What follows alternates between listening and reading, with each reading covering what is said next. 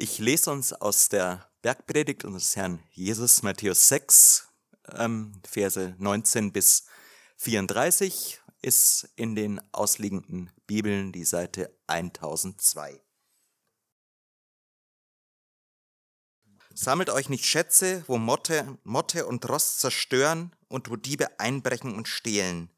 Sammelt euch aber Schätze im Himmel, wo weder Motte noch Rost zerstören und wo Diebe nicht einbrechen und nicht stehlen, denn wo dein Schatz ist, da wird auch dein Herz sein. Die Lampe des Leibes ist das Auge.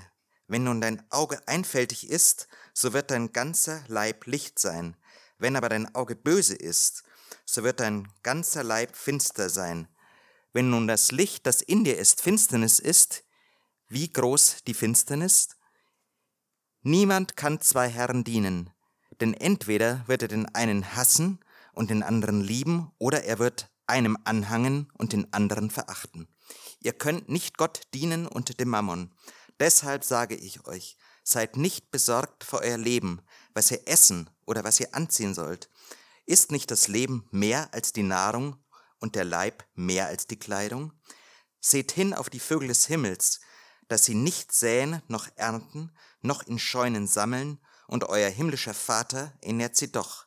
Seid ihr nicht vorzüglicher um vieles als sie? Wer aber unter euch vermag, mit Sorgen seiner Größe eine Elle hinzuzufügen? Und warum seid ihr um Kleidung besorgt? Betrachtet die Lilien des Feldes, wie sie wachsen. Sie mühen sich nicht, auch spinnen sie nicht. Ich sage euch aber, dass selbst nicht Salomo in all seiner Herrlichkeit bekleidet war wie eine von diesen. Wenn Gott aber das Gras des Feldes, das heute da ist und morgen in den Ofen geworfen wird, so kleidet, dann nicht vielmehr euch, ihr Kleingläubigen, so seid nun nicht besorgt, indem ihr sagt, was sollen wir essen oder was sollen wir trinken oder was sollen wir anziehen? Denn nach all diesem trachten die Nationen. Denn euer himmlischer Vater weiß, dass ihr das alles nötig habt. Trachtet aber zuerst nach dem Reich Gottes und nach seiner Gerechtigkeit, und dies alles wird euch hinzugefügt werden. So, so, so seid nun nicht besorgt für den morgigen Tag, denn der morgige Tag wird für sich selber sorgen. Jeder Tag hat an seinem Übel genug. Ja, noch einmal ganz offiziell einen wunderschönen guten Morgen von meiner Seite. Ich freue mich, dass wir heute gemeinsam in Gottes Wort schauen dürfen. Wir kommen ja direkt aus einer Predigtserie aus dem Buch der Psalmen aus dem Alten Testament. Und diese Predigtserie stand unter dem Titel Wie sollen wir uns denn fühlen? Oder noch persönlicher, wie soll ich mich denn fühlen?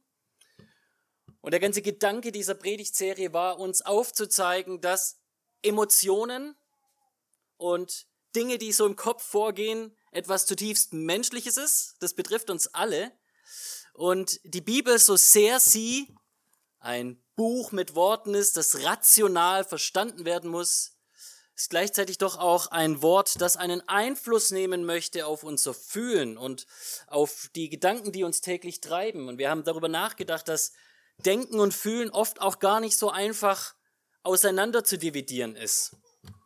Jetzt kommen wir zu einer neuen Reihe. Wir starten heute mit einer Reihe nicht mehr über das Fühlen oder Denken, sondern über das praktische Leben. Und zwar geht es um Jakobus und die Frage, wie sollen wir denn eigentlich leben? Für diese Reihe liegen kleine ähm, so Flyer aus, die könnt ihr auch als äh, Lesezeichen nutzen, ihr dürft die gerne mitnehmen. Bevor wir einsteigen in Jakobus, und heute machen wir eine Einstiegspredigt, ich glaube, ich hatte noch nie eine Predigt über einen Bibelvers, heute habe ich technisch gesehen eine Predigt über einen Vers. Bevor wir einsteigen, möchte ich beten. Ja, großer Gott, ich habe es vor im Gebet bekannt und ich muss es auch jetzt wieder bekennen, dass ich dastehe mit leeren Händen und nichts zu geben habe, Herr. Und deswegen möchte ich dich bitten, dass du meine leeren Hände füllst, damit ich austeilen kann. Herr, ich möchte dich bitten, dass du das wenige, wenige, was, was ich besitze, dass du es teilst und mehrst und uns alles satt machst mit deinem Wort. Ich möchte dich bitten, dass dein Geist, Herr, durch dein Wort spricht und dass du dich darin verherrlichst, Herr, und dass du uns zum Nachdenken anregst und unsere Leben veränderst. Lass dein Wort ein Samen sein, der tief in unsere Herzen einsickert, Herr, und bewässer es mit deinem Geist, dass Frucht entsteht, die ins ewige Leben reicht. Amen. Jakobus ist tatsächlich ein Brief, vielleicht der Brief aus dem Neuen Testament, der mit am wenigsten Aufmerksamkeit bekommt. Ich habe immer wieder Menschen erlebt, die mir sagen, der Römerbrief ist mein Lieblingsbuch. Manch einer sagt vielleicht der Philipperbrief. Paulus ist hoch im Kurs. Andere finden 1. Johannes toll. Das ist so ein, so ein Buch, wo Menschen sich gerne mit identifizieren. Mir ist aber tatsächlich noch niemand begegnet, und jetzt muss ich aufpassen, vielleicht sitzt jemand hier drin, der sagt, Jakobus ist das Buch, mit dem ich mich am liebsten identifiziere. Es ist irgendwie ein Buch, das gerne übersehen wird und das passiert ja im Neuen Testament gar nicht so oft. Das sind ja oft eher Bücher im Alten Testament, die so ein, Stück weit irgendwie aus dem Fokus geraten. Es ist aber nicht nur so, dass Jakobus ein Buch ist, das irgendwie ein Stück weit ähm, wenig Beachtung findet, sondern es ist, würde ich sagen, das Buch im Neuen Testament, das am häufigsten missverstanden wird. Und ich denke mir immer wieder, Jakobus ist glückselig, dass er schon in der Ewigkeit angekommen ist, denn er könnte es sicherlich nicht ertragen, immer und immer wieder Menschen hören zu müssen, was sie aus seinem Wort machen. Ja, ich weiß nicht, ob ihr das kennt, aber für mich das Schlimmste ist einfach falsch zitiert zu werden oder äh, missinterpretiert zu werden. Manche Leute wollen dich falsch verstehen. Und ich habe das Gefühl, ein Stück weit geht's dem Jakobus so. Wenn du die liberalen Theologen fragst, die sagen, das ist überhaupt gar kein christliches Buch, das ist ein Buch von einem Juden für Juden. Schließlich schreibt der Jakobus an die zwölf Stämme in der Zerstreuung. Und er redet ja auch nicht über die Versammlung in der Kirche, sondern in der Synagoge. Und dann denken die, es hätte, es hätte gar nichts mit dem Glauben zu tun, mit dem christlichen Glauben. Das ist schon ein großes Problem. Aber nicht nur die liberalen Theologen, ja, die finden ja jetzt bei uns eh nicht so viel gehört, da sind wir ja klar. Selbst die frommen Theologen sogar mit die frömmsten der Frommen oder größten Namen teilweise, haben gehadert mit diesem Buch. Martin Luther hat geschrieben, dass Jakobus stracks also geradewegs wieder Paulus und alle anderen Schriften den Werken die Rechtfertigung zuschreibt und sagt, Abraham sei aus seinen Werken gerechtfertigt worden, obwohl doch Paulus in Römer 4 entgegengesetzt lehret, dass Abraham ohne Werke gerechtfertigt worden sei, allein durch seinen Glauben. Luther hat manche Dinge gelesen im Jakobusbrief, die für ihn schwer einzuordnen waren. Und ich glaube, man, muss ein bisschen nachsichtig mit Martin Luther sein, weil er war ein Kind seiner Zeit und er hat eine ganz starke Prägung gehabt. Manchmal, vielleicht kennt ihr das auch, dass man besonders sensibel ist auf ein Thema und sobald es jemand anspricht, bewertet man es über. Und ich glaube, dass Luther immer mal wieder hier eine überzogene Leseweise hatte von dem, was Jakobus eigentlich sagen will.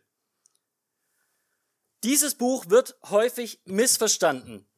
Ich würde sagen, Luther hat die Frage gestellt, ob das überhaupt konform geht mit den anderen christlichen Büchern. Ich würde sagen, du findest kein einziges Buch, keinen einzigen Brief, mal abgesehen von den Evangelien im Neuen Testament, das so durchdrängt ist von Jesus Worten wie der Jakobusbrief.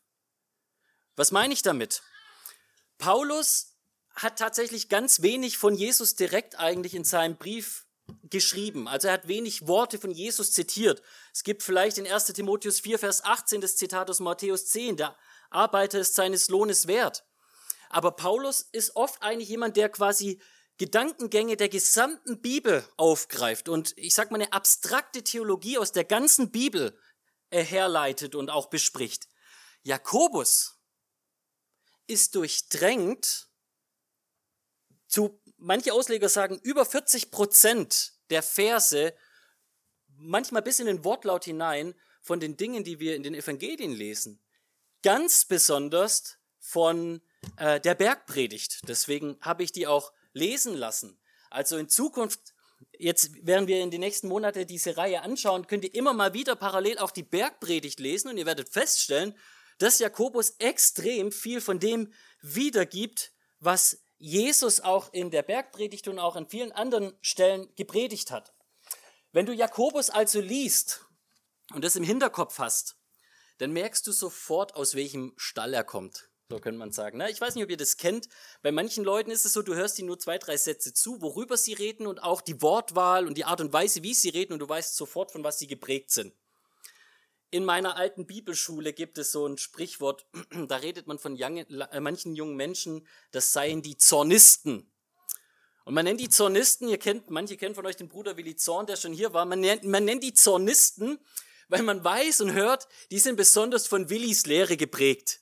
Du, du hörst Willi heraus, wenn du ihnen zuhörst, ja. Ich bin selbst so ein Zornist. Willi hat mich sehr geprägt. Und ich glaube, so in etwa ist es auch mit Jakobus. Du hörst es ihm raus, dass er viel von Jesus gehört hat. Du hörst, dass es jemand ist, der sich ununterbrochen Predigten von Jesus angehört hat. Vielleicht sogar jemand ist, der mit Jesus diskutiert hat. Jakobus hat das Anliegen in seinem Brief, all diese praktischen Wahrheiten, über die Jesus spricht, über die Nachfolge, über das christliche Leben, in Anführungsstrichen kompakt in ein Buch zusammenzufassen und der christlichen Gemeinde in die Hand zu geben. Es ist vielleicht so eine Art Weisheitssammlung, könnte man sagen, so eine Sammlung für Botschaften, die dein praktisches Leben betreffen. Und deswegen glaube ich, gab es gar kein besseres Buch aus dem Neuen Testament, das man für eine Predigtserie hätte heranziehen können, die den Namen trägt, wie sollen wir denn leben?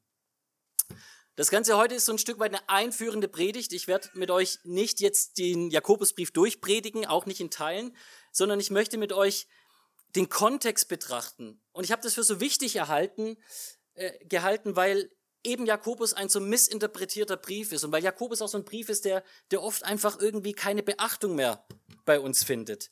Deswegen hielt ich es für wichtig, dass wir uns mal Gedanken drüber machen, äh, was ist denn eigentlich der Kontext? Wer ist Jakobus? Und warum schreibt Jakobus eigentlich diesen Brief? Und wer um alles in der Welt ist eigentlich der Empfänger? Wenn wir das betrachtet haben als ersten Schritt, möchte ich euch in einem zweiten Schritt nochmal so einen kleinen Überblick geben, ein paar, äh, so, so ich sag mal, kleine Schmankerl schon mal vorausschieben von den Dingen, die wir dann in den nächsten Wochen und Monaten intensiver bedenken werden. Lasst uns erst einmal einsteigen und mal bedenken, den Kontext, wer um alles in der Welt ist eigentlich Jakobus? Wer hat diesen Brief geschrieben? Und hier kann ich euch sagen, es ist umstritten. es ist gar nicht so genau klar. Und das Problem rührt daher, dass der werte Herr Jakobus sich nur vorstellt mit Jakobus. Er hat keinen Nachnamen oder sonst was genannt. Aber Jakobus ist so ein Allerweltsname, wie vielleicht heute Michael, Stefan, Anna, Julia da gibt es oft viele in, in einer Gemeinde oder in einer Versammlung. Und von daher ist es ein bisschen schwierig, das festzumachen, jetzt welcher Jakobus ist es denn wirklich? Wir haben ja schon allein zwei Apostel mit dem Namen Jakobus. Ne? Wir haben Jakobus, den Sohn des Zebedeus, wir haben Jakobus, den Sohn des Alpheus.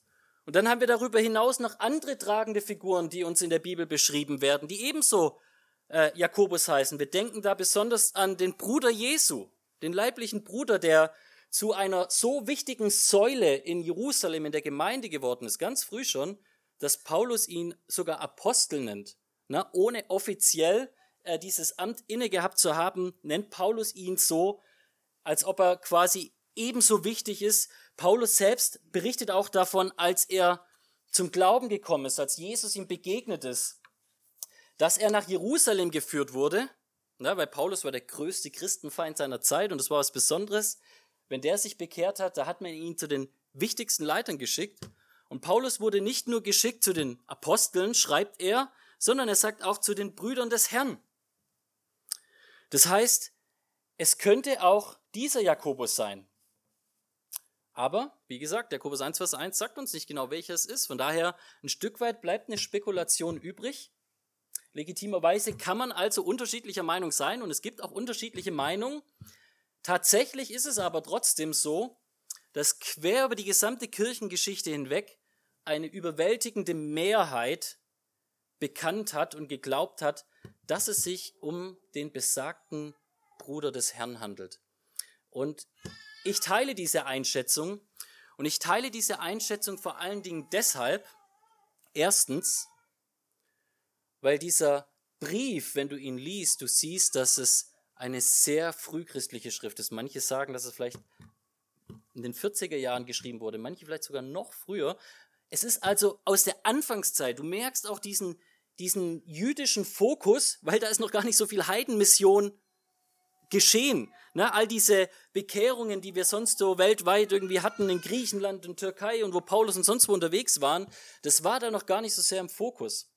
Und ich denke, das wichtigste Argument, es muss ein Mensch sein, der so bekannt, so zentral für diese christliche Gemeinde war in der Anfangszeit, dass der Vorname genügt hat. Und alle wussten, um wen es um wen's geht. Weil wenn da nur Jakobus dran steht, dann war scheinbar keine Präzision notwendig. Ich war jetzt die Tage wieder äh, auf einer Freizeitpredigen von einer russlanddeutschen Gemeinde, in der ich äh, wirklich jetzt ganz tolle Kontakte geschlossen habe, immer wieder da predigen darf. Und bei den Russlanddeutschen ist es wirklich so, also 50 Prozent heißen Olga und Arthur. Und deswegen sagen die dir automatisch immer den Nachnamen mit, dass du weißt, welche Olga, welche Arthur. Jetzt nur, als ich äh, gerade am Freitag da war und dann saß ich am Tisch und hat mich einer was gefragt zum Bruder Kolja. Und Bruder Kolja, der braucht keinen Nachnamen, dieser Bruder Kolja Nikolai, weil das ist der Gemeindeleiter. Jeder weiß, wenn von dies, also wenn von Nikolai gesprochen wird, dann ist dieser Nikolai gemeint. Wenn man einen anderen Nikolai meint, dann sagt man den Nachnamen dazu. Und ich glaube, so zentral ist auch dieser Jakobus hier zu verstehen.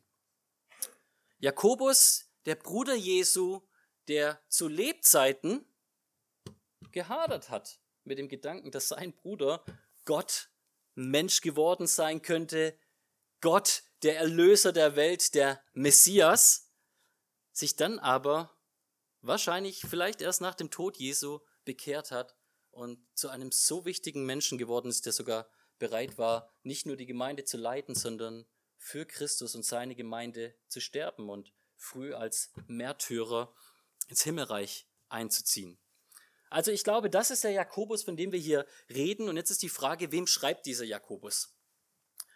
Jakobus 1, Vers 1 sagt uns, den zwölf Stämmen, die in der Zerstreuung sind. Die Bibelentdecker und Bibelleser von uns, die das Alte Testament kennen, die wissen sofort, zwölf Stämme, klar, meint das Volk Israel. Und Zerstreuung haben auch die meisten von uns schon mal gehört, na, da erinnern wir uns an das Exil, wir erinnern uns erst an die Assyrer, die das Nordreich quasi zersprengt und in alle Himmelsrichtungen zerstreut haben und dann die Babylonier.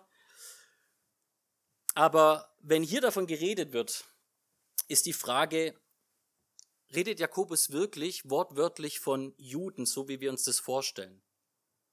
Ich glaube, das ist eine schwierige Position, die die liberale Theologie hier hat, zu sagen, es geht hier einfach um Juden, das ist ein, ein Buch für Juden.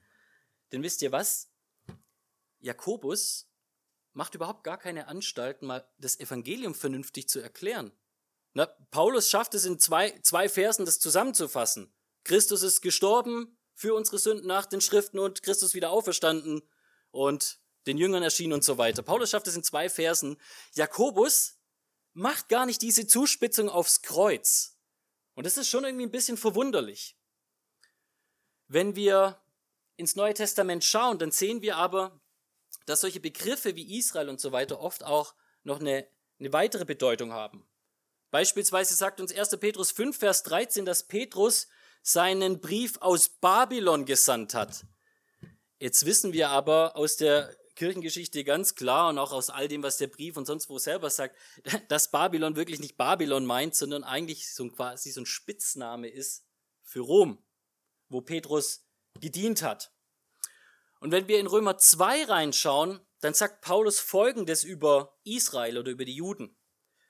Denn nicht der ist ein Jude, der es äußerlich ist, noch ist die äußerliche Beschneidung im Fleisch nicht die eigentliche Beschneidung, sondern der ist ein Jude, der es innerlich ist, und die Beschneidung ist die des Herzens im Geist und nicht im Buchstaben. Ich bin also davon überzeugt, dass es primär hier in übertragender Weise um das Volk Gottes, die Gläubigen, das wahre Israel, das geistliche Israel geht, die ebenso in Anführungsstrichen in der Fremde hier, in der Zerstreuung leben, fernab von ihrer himmlischen Heimat. Wenn wir jetzt aber den Kontext näher erfassen, dann stellt man fest, dass das gar nicht so abstrakt quasi, wie ich es jetzt gesagt habe, verstanden werden muss, sondern dass das tatsächlich einen sehr wortwörtlichen Anklang hat. Man kann gar nicht so leicht zwischen Israel und Christenheit, die auch Heiden einschließt, hier unterscheiden. Ich habe schon gesagt, dass Jakobus eben äh, sehr früh gestorben ist, 62 nach Christus, als Märtyrer gestorben ist. Und ich hatte auch schon gesagt, dass zu jener Zeit, als dieser Brief geschrieben wurde, auch in der Wortwahl in allem deutlich wird, dass all diese großen Werke, die wir in der Apostelgeschichte gesehen haben, wahrscheinlich nur nicht der Fokus waren oder vielleicht nur die erste Hälfte der Apostelgeschichte, aber na, Paulus am Ende der Welt in Rom und sonst wo, wo er überall evangelisiert hat. Ich glaube, die Leserschaft, die, die, die Jakobus hatte, die bestand noch gar nicht aus Menschen aus allen Teilen Europas und darüber hinaus, den, dem Rest der Welt, sondern wir erinnern uns, wo hat das Evangelium seinen Ausgang genommen? Jerusalem. Und was ist passiert? Tausende Menschen sind da zum Glauben gekommen. Da hat die Gemeinde ihren Start gefunden, in einem jüdisch geprägten Kontext. Und es ist ganz interessant, wenn wir nämlich jetzt ähm, hineinschauen in die Apostelgeschichte, dann stellen wir fest, dass die Gemeinde in Jerusalem, die ja primär aus Juden bestanden hat, die zum Glauben gekommen sind, dass die etwas Ähnliches erlebt hat wie das Volk Israel in seiner Geschichte. In Apostelgeschichte 7 lesen wir davon, dass es einen Mann namens Stephanus gab, der vor dem Hohen Rat der Juden Christus bezeugt hat. Das Ende vom Lied war, Lied war, dass er gesteinigt wurde für seinen Glauben und dass eine Riesenverfolgung angefangen hat unter der christlichen Gemeinde. Und Apostelgeschichte 11 schreibt dann von dieser zerstreuten Gemeinde, Apostelgeschichte 11, Vers 19, die nun zerstreut waren durch die Bedrängnis, die wegen Stephanus entstanden war, zogen hindurch bis nach Phönizien und Zypern und Antiochia. Und seht ihr eigentlich wieder wortwörtlich, geht es um zerstreute Juden, Christen. Christen, die Verfolgung erlebt haben, die gesehen haben, wie einer ihrer wichtigsten Leiter gesteinigt wird, die, wenn sie Glück hatten, vielleicht noch irgendwie so einen Jute-Sack oder was auch immer mit Kleidern füllen konnten und dann Haus und Habe verlassen mussten und losgezogen sind, irgendwo in die Fremde, irgendwo in ein Land, das nicht ihre Heimat ist. Und wenn wir das sehen, dann wird uns klar, dass der Jakobusbrief ein Brief für Christen ist, die mit Leiden vertraut sind, zerstreute. Und das macht uns deutlich, ganz egal, alles, was er noch sagen wird übers praktische Leben, eine Ausrede wird nicht gelten. Ja, Jakobus, ich würde ja gerne meine Zunge besser beherrschen, aber du weißt gar nicht, wie schwer es ist, verfolgt zu werden. Dieses Buch ist geschrieben für eine Christenheit, die vertraut ist mit schweren Zeiten. Es ist ein Buch für eine angefochtene Gemeinde. Aber es ist auch ein Buch für eine versuchte Gemeinde. Paulus schreibt in Jakobus 2, Vers 6, ihr aber habt den Armen verachtet und es sind doch die Reichen, die euch unterdrücken. Es sind doch die Reichen, die euch vor Gerichte ziehen. Was durch dieses Buch immer wieder durchscheint, ist so eine Art, man könnte sagen, soziales Gefälle. Es gibt Reiche, es gibt Arme.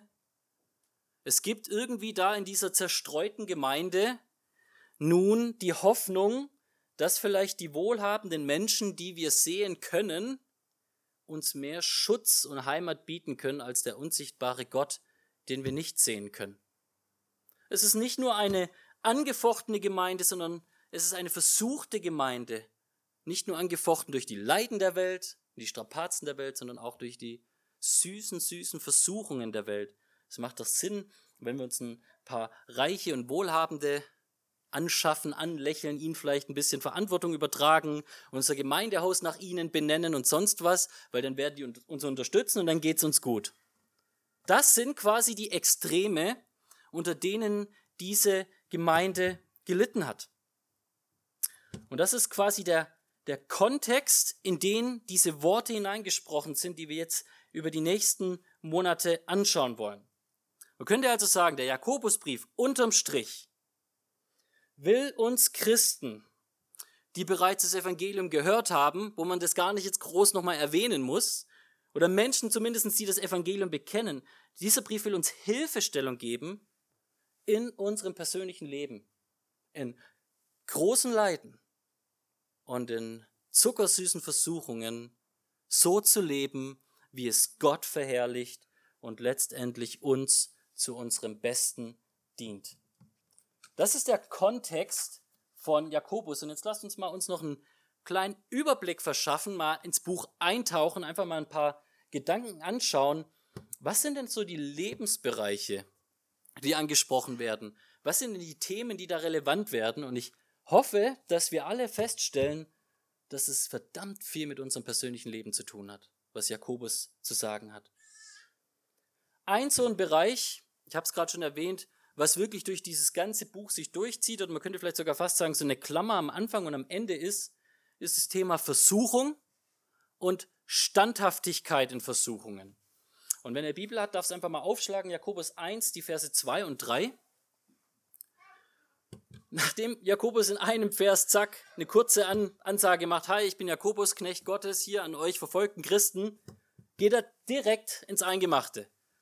Haltet es für lauter Freude, meine Brüder, wenn ihr in mancherlei Versuchungen geratet, indem ihr erkennt, dass die Bewährung eures Glaubens Ausharren bewirkt. Dieser Mann ist kein Mann für süße Worte. Das sind verfolgte Christen und er sagt ihnen, freut euch, dass ihr die Strapazen eures Lebens durchmachen müsst. Und er sagt es nicht als jemand, der so mal leicht irgendwie was so raushaut. Das sagt es als einer, der selbst diese Verfolgung kennt, der selbst für diesen Glauben gestorben ist. Wie um alles in der Welt kann Jakobus anfangen in diesem Brief und sagen, freut euch, erachtet es für Freude, wenn ihr versucht werdet. Ein Ausleger sagt, weil die Versuchung, weil die Anfechtung dich zu Gott zieht und weil Gott die Quelle aller Freude ist. Und ich glaube, das stimmt. Aber Vers 3 sagt noch darüber hinaus, weil es dieses Feuer ist, das Gott gebraucht, um dich zu dem Menschen zu machen, der du sein sollst. Gottes höchstes Ziel in deinem Leben ist nicht, dass du komfortabel 70 Jahre hier durch die Erde schwelgst, bis du dann in Ewigkeit komfortabel im Himmel sein kannst, sondern Gottes größtes Ziel mit dir ist, dass das, was kaputt gegangen ist im Sündenfall, deine Ebenbildlichkeit Gottes, was verzerrt worden ist, dass du ihn wieder ausstrahlst dass du barmherzig wirst wie er, dass du uneigennützig und freigebig wirst wie er, dass du langmütig wirst wie er, dass du bedacht bist auf das, was gut ist, was geistlich ist, was zur Erbauung dient und nicht zur Selbstergötzung. Deshalb erachtet es für lauter Freude.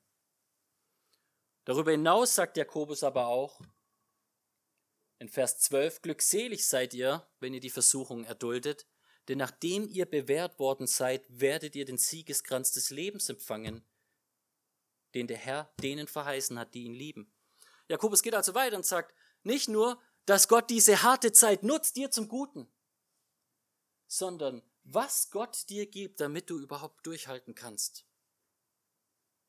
In dieser harten Zeit ist die Perspektive, dass eine Ewigkeit wartet, wo du einen Siegeskranz des Lebens auf deinem Kopf tragen wirst, wo du regieren wirst als Braut Christi mit deinem Bräutigam Christus über eine neue Schöpfung, die alles, was bisher war, in Herrlichkeit übertrifft. Du wirst ein e eine Ewigkeit Zeit haben und Grund haben, einfach nur vor Lobpreis und Dankbarkeit überzusprudeln. Und das ist diese Perspektive, die er den leidenden Christen gibt. Wie oft predigen wir diese Irrlehre, Du musst nur genug beten, dann wird alles gut im Leben. Ihr Lieben, ich glaube, dass Gott Wunder tun kann. Am Ende des Buches sagt sogar Jakobus, betet, wenn ihr krank seid. Geht zu den Ältesten, lasst für euch beten. Aber Jakobus spricht niemals die Verheißung aus, dass keiner von uns wirklich Krankheit erleiden wird.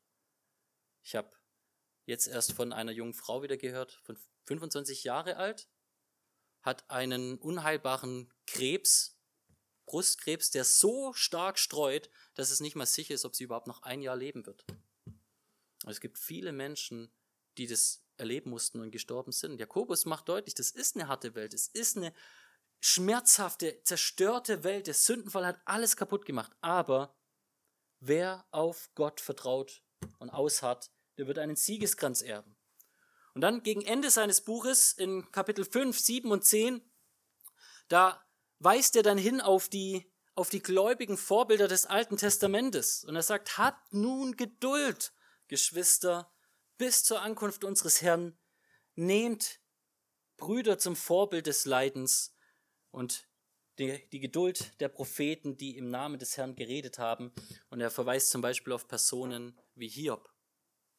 Also ein Thema, was im Jakobusbrief deutlich werden wird, ist, dass Jakobus uns konfrontiert damit, dass das Leben nicht immer Zuckerschlecken ist, sondern dass dieses Leben auch einiges mit Versuchungen, mit Prüfungen, mit Schmerzen, mit Leiden und Verfolgung zu tun hat. Das ist so. Und weil das so ist, und weil das manche vielleicht auch in irgendeiner Form schon erleben oder vielleicht noch erleben werden, die Feuer Gottes, ist es ebenso unendlich wichtig, dass wir dieses Buch lesen und dass Gott es uns gegeben hat. Eine zweite Sache, die in diesem Buch, denke ich, auch ganz arg groß ist, die immer wieder vorkommt, ist tatsächlich der Gedanke vom Umgang mit Menschen. Wie gehe ich mit meinem Nächsten um? Und die ganze Frage nach Wohlstand oder Materialismus. Eine so eine zentrale Stelle möchte ich euch mal vorlesen, Kapitel 2, 4 bis 7. Habt ihr nicht unter euch selbst einen Unterschied gemacht und seid Richter mit bösen Gedanken geworden? Hört, meine geliebten Brüder, hat nicht Gott die vor der Welt Armen auserwählt, reich im Glauben und Erben des Reiches zu sein, das er denen verheißen hat, die ihn lieben. Ihr aber habt den Armen verachtet, unterdrücken euch nicht die Reichen, und zieh nicht sie euch vor die Gerichte, lässt nicht sie den guten Namen, der über euch ausgerufen worden ist. Scheinbar gab's dieses große Problem, diese große Versuchung, sich an Menschen zu richten, an Menschen zu halten. Und glaubt mir, das ist keine Sache, die nur irgendwann mal damals in der Bibel geschehen ist. Eine Sache, die mich besonders schockiert, ist, äh, wenn ich an das Zeugnis denke, man denkt zum Beispiel immer vom frommen puritanischen England.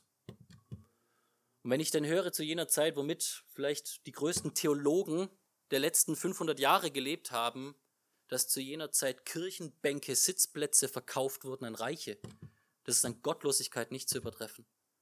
Und das ist die Welt, in der wir leben. Dass wir meinen manchmal uns auch einen Vorteil vielleicht weltlich erhaschen zu müssen, weil, okay, Vertrauen in Gott ist eine gute Sache, aber was ist, wenn Gott mal irgendwie uns hängen lässt? Dann ist doch gut, wenn wir einen Plan B haben. Hier sagt Jakobus, ohne ein Blatt vor den Mund zu nehmen, ihr habt böse Gedanken, ihr seid zu Richtern geworden, die einen Unterschied machen. Gott sieht diese Menschen alle in ihrem Herzen an. Gott sieht nicht ihren Reichtum, Gott sieht nicht ihren sozialen Stand. Ihr aber wertet und bewertet in der Gemeinde nach so etwas wie dem sozialen Stand, so etwas wie der Bildung, so etwas wie dem Hintergrund, vielleicht auch dem Glaubensleben. Manch einer wird suspekt angeschaut, wenn er irgendeine Schwierigkeit hinter sich hat, wie eine Scheidung oder sonst was, der ist unten durch, ne? Äh, jemand anderes wird vielleicht wieder hochgehypt, wenn er es geschafft hat, aus dem Drogensumpf rauszukommen, dann ist es ein besonders frommer Christ. Und wir fangen an, irgendwie quasi Menschen auf, aufgrund solcher Äußerlichkeiten zu bewerten. Und Jakobus sagt, das sind alles Menschen. Und wichtig ist doch einfach nur eins, ist der Herr Jesus in ihren Herzen angekommen. Und das ist doch das Einzige, woran sie gemessen werden sollten. Ich liebe diese Aussage, die Paulus in Galater 5 sagt. Und er sagt, in Christus, dass weder Mann noch Frau, weder Freier noch Sklave, da, da ist gar nichts, außer einfach nur eines, Jesus, alles und in allen. Jesus ist einfach alles. Und das ist hier eine Sache, die er anspricht. Die Gefahr in einer Gemeinde, sich zu entzweien, Unterschiede zu machen. Und auch da denke ich, wenn wir ehrlich sind, ist vielleicht gar nicht so unpraktisch für uns heute, ne, im 21. Jahrhundert in München. Es scheint aber auch so, dass es nicht nur Arme gab, sondern eben auch Reiche in Kapitel 5, die Verse 2, 3, 5, 6 und so weiter und auch an anderen Stellen macht Jakobus klar, dass es eben auch viele Reiche gibt, die eben so weltlich gedacht haben und sich ihres Reichtumes gefrönt haben. Euer Reichtum ist verfault und eure Kleider sind von Motten zerfressen worden. Euer Gold und euer Silber ist verrostet und ihr Rost wird zum Zeugnis sein gegen euch und euer Fleisch fressen wie Feuer. Ihr habt Schätze gesammelt in den letzten Tagen. Ihr habt auf der Erde in Üppigkeit gelebt und geschwelgt. Ihr habt eure Herzen gemästet an einem Schlachttag. Ihr habt verurteilt, ihr habt getötet den Gerechten. Er widersteht euch nicht. Hier ist die Botschaft, dass uns Jakobus davor warnt, wie leicht man als Mensch aufgesogen werden kann von den materiellen Dingen, die man angreifen kann in dieser Welt. Und wie groß die Gefahr ist, dass diese Dinge unser gesamtes Herz einnehmen. Mir ist es neulich wieder aufs Neue gekommen, wie krass diese Formulierung eigentlich ist, wenn die, wenn die Bibel sagt, dass, dass die Habsucht eine Wurzel allen Übels ist. Wenn unser Herz etwas begehrt, was aus dieser Welt ist und was uns vielleicht nicht zusteht, dann steigert sich unser Herz so schnell rein, dass es bereit ist, alles Übel auf sich zu nehmen, ob es Lüge ist, ob es Betrug ist, ob es Übervorteilen eines anderen ist, ob es ähm, einfach Diebstahl ist, jemandem etwas zu nehmen, was ihm gehört oder zusteht. Es muss nichts Materielles sein, es kann auch sowas wie eine Rolle, eine Ehre oder sonst was sein. Wenn uns diese Welt einnimmt, dann meistens ganz. Und Jakobus sagt hier als eine ganz klare Warnung, wenn das euer Leben ist, dann wird am Ende nicht viel davon übrig bleiben. Es wird zerfressen von den Motten, es wird verrosten, es wird verpuffen, ihr werdet nichts davon mitnehmen können. Euer letztes Hemd hat keine Taschen.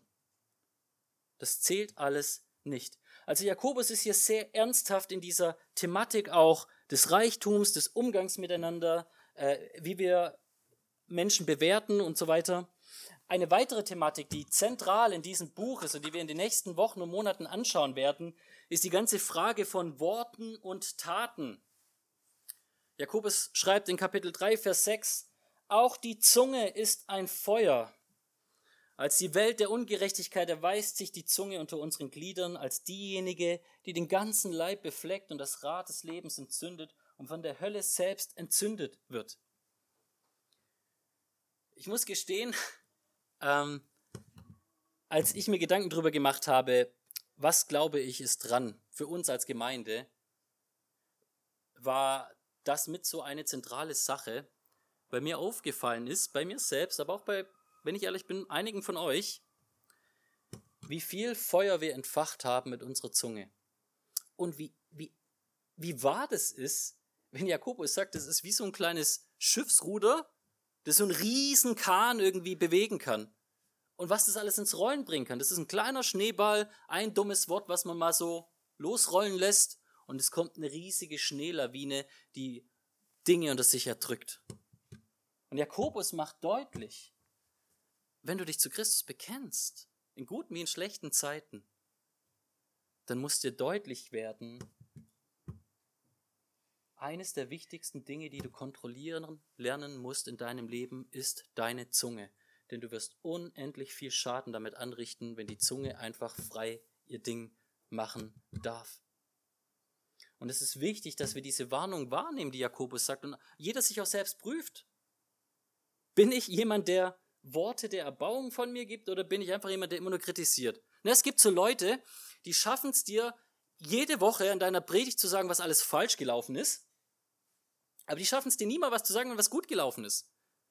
Und das ist jetzt eine Erfahrung, die ich als Prediger mache, okay, äh, aber ich, ich kann mir vorstellen, dass es vielen von euch auch so geht. Ne? Der Chef in der Firma sonst was sagt, äh, niederdrücken, das kann er gut, aber wann kriegt man mal ein Lob für die gute Arbeit? Schaut mal, welche Worte wir viel eher haben sollen. Wir sollen füreinander beten, Kapitel 5, Vers 16. Bekennt nun einander die Sünden und betet füreinander, damit ihr geheilt werdet. Viel vermag ein gerechtes Gebet in seiner Wirkung oder das Gebet eines Gerechten. Weißt du, wie viel Heilung du mit Worten schaffen kannst? Wie Worte balsam sein können auf den Wunden einer zerbrochenen und geschlagenen Seele? Wie viel Segen du schaffen kannst, wenn du einfach mal bereit bist, bloße Kritik zurückzunehmen und stattdessen mal zu versuchen, Erbauung auszusprechen, wenn es vielleicht nicht die natürlichste Reaktion ist, die aus dir sonst von alleine raussprudeln würde. Aber Jakobus sagt, es geht auch nicht nur um die Worte, die wir von uns geben, denn man kann auch viele schöne Worte von sich geben, wenn diese Worte nicht auch gleichzeitig untermauert sind mit guten Werken, Was nützen diese Worte dann? Kapitel 1, 22 und 23.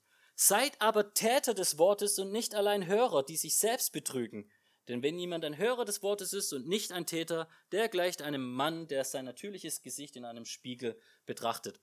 Ich habe dieses Bild nicht verstanden und ich weiß nicht, wer darüber predigen wird, der kann es dann vielleicht noch näher auslegen, aber eine, eine ähm, Interpretation, die hat mir sehr geholfen. Jemand hat davon gesprochen, es ist wie, du stehst so richtig fertig morgens auf, deine Haare stehen zu Berge, Bart wächst überall hin, du siehst richtig fertig aus, dein Hemd, keine Ahnung, oder dein T-Shirt ist voll gesabbert von der Nacht und so stellst du dich vor einen Spiegel, guckst dich an und denkst, der alte Schwede, jetzt muss ich erstmal duschen, dann muss ich mich rasieren, Zähne putzen, dann zur Arbeit. Und nachdem du das gesagt hast oder gedacht hast und in den Spiegel geschaut hast, gehst du einfach raus und verlässt das Haus, so wie du bist. Das sagt, ist quasi das Bild, das Jakobus hat, wenn du einfach nur redest vom christlichen Glauben, aber die Dinge des christlichen Glaubens für dich, das, was Jesus vorgelebt hat, das, was Jesus in uns verbringen will, wenn das tatsächlich einfach gar nicht da ist. Seid aber Täter des Wortes und nicht allein höhere Menschen, die es hören, was alles gut und richtig ist, Leute, die die guten Worte reden und aussprechen, sondern sei jemand, der sie auch lebt. Und es führt uns vielleicht zum letzten großen Punkt, zumindest den letzten großen Punkt, den ich hier aus dem Buch nochmal euch vorstellen möchte. Jakobus führt uns hinein, ich würde sagen, auf eine sehr gesunde Weise in diese ganze Dynamik, wie Glaube und Werke verbunden sind. Kapitel 2, 14, 17, 14 bis 17 und Vers 19 sagt, was nützt es, meine Brüder, wenn jemand sagt, er habe Glauben, hat aber keine Werke? Kann etwa der Glauben ihn erretten? So ist auch der Glaube, wenn er keine Werke hat, in sich selbst tot. Du glaubst, dass nur ein Gott ist? Du tust recht. Aber das tun auch die Dämonen. Sie glauben und zittern. Das ist wahrscheinlich mit die umstrittenste Botschaft im Brief und das bedarf sicherlich auch einer ganzen Predigt. Ich kann nur kurz darauf eingehen. Aber Jakobus verweist hier auf etwas und er bringt Abraham als Beispiel, was eigentlich quer durch die Bibel überall klar ist. Nämlich, dass errettender Glaube das ist, dass Gott in deinem Leben ein neues Werk schafft. Das ist doch die Verheißung, die wir schon im Alten Testament hatten, dass Gott dein Leben verändert und dadurch auch Früchte zutage bringt. Wir haben den Hebräerbrief, wo eine ganze Palette von alttestamentlichen Heiligen aufgezählt wird. Gegen Ende, ihr könnt es mal lesen, elf und folgende, wo uns aufgezeigt wird, die alle haben ihren Glauben bewiesen dadurch, dass es irgendwie praktisch sichtbar war. Ein Noah hat eine Arche gebaut, während alle um ihn herum Party gemacht haben und ihn jeden Tag ausgelacht haben. Was für ein Idiot sitzt hier auf dem Trockenen und baut ein Riesenboot. Und Noah hat's gebaut. Und dann kam die Flut. Und Noah wurde errettet. Und Abraham, ja, wir reden immer vom Glaubensvater und das stimmt auch. Aber was hat Abraham alles getan?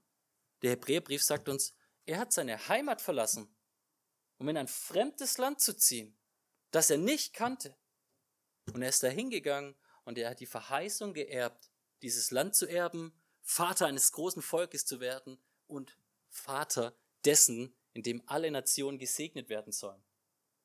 Und dieser Glauben, der wurde bestätigt, als Abraham bereit war, seinen einen Sohn zu opfern, als Gott gesagt hat, Abraham, jetzt will ich noch mal sehen, wo dein Herz wirklich dranhängt. Abraham, liebst du mich über alles? Ja, Gott, tue ich. Echt? Bist du bereit, deinen einzigen Sohn zu opfern für mich? Und Abraham zieht los und ist bereit, das, was ihm das Allerwichtigste ist, zu opfern, Gott zu geben weil er geglaubt hat, dass Gott das, was er genommen hat, auch wieder geben kann. Gott kann Leben aus dem Tod schaffen. Wenn Gott mir verheißen hat, dass ich Vater vieler Völker werden soll, und wenn das der Sohn ist, aus dem diese Völker kommen sollen, dann muss es ein Leben nach dem Tod geben. Dann kann die Opferung meines Sohnes nicht das Ende sein. Im Endeffekt musste er nicht opfern, aber er hat sein Glauben bewiesen. Was uns hier deutlich gemacht wird, und das ist mir tatsächlich ein sehr wichtiger Lehrsatz, ist, dass Glauben in allererster Linie Vertrauen in Gott heißt, aber dass dieses Vertrauen auch bestätigt wird von einem Gott, der in dir große Werke tut, Dinge tut. Und glaubt mir, es geht nicht nur mir so, es geht selbst an Apostel Paulus in Römer 7, so Simon hat es vorgelesen, dass man von diesen großen Dingen oft nichts sieht oder wenig sieht, man selbst wenig sieht. Aber die Realität ist, wenn du auf ihn vertraust, dann wird Gott auch die Dinge wirken. Und gleichzeitig ist es aber auch ein Ansporn, um dir das zu zeigen. Scheinbar gab es einige Leute, die diese christliche Botschaft mit aufgenommen haben und jetzt irgendwie so ihr reiches, gut bürgerliches Leben gelebt haben und in der Praxis eigentlich gar nichts mit Gott zu tun hatten. Und für das ist es eine Glaubensprüfung. Sei mal ehrlich. Gehst du jetzt einfach nur in die Kirche, wenn man das halt so macht? Bist du in der Tradition, bist aufgewachsen, christlich? Oder liebst du Gott? Das ist die große Glaubensprüfung. Jakobus sagt, Werke sind die natürliche Frucht eines gläubigen Herzens, weil Gott in diesem Herzen Dinge hervorbringt. Und weil der Christ mit einem neuen Herzen noch neue Dinge will. Das ist, denke ich, das nächste, was daran deutlich wird. Wenn Gott in mir etwas Neues geschaffen hat, dann hat er mir eine neue Perspektive gegeben. Und in dieser neuen Perspektive freue ich mich nicht darin, in Betrug, in Hurerei, in all diesen Dingen zu leben. Und der Beweis ist, dass ich unendlich oft Menschen begegne, die leiden unter ihren Sünden und mir sagen, was glaubt ihr, wie oft ich schon mit vor allen Dingen jungen Männern, mit jungen Frauen nicht, aber mit jungen Männern auf die Knie gegangen bin wegen diesem ganzen Sexualitätsthema. Der Christ will neu leben. Und Jakobus sagt, prüfe dich. Wenn du das nicht willst, was ist dein Glaube wert? Die Dämonen sagen auch, wir glauben, dass es einen Gott gibt. Aber das ist nicht der Glaube, den Gott meint. Es geht um den Glauben an Gott, der alles tun kann. Vers 6 am Ende, er bitte aber im Glauben, ohne irgend zu zweifeln, denn der Zweifler gleicht einer Meereswoge. Und dann lesen wir aber andersrum, dass Gott Wunder tun kann am Schluss, dass er heilen kann im Gebet der Heiligen.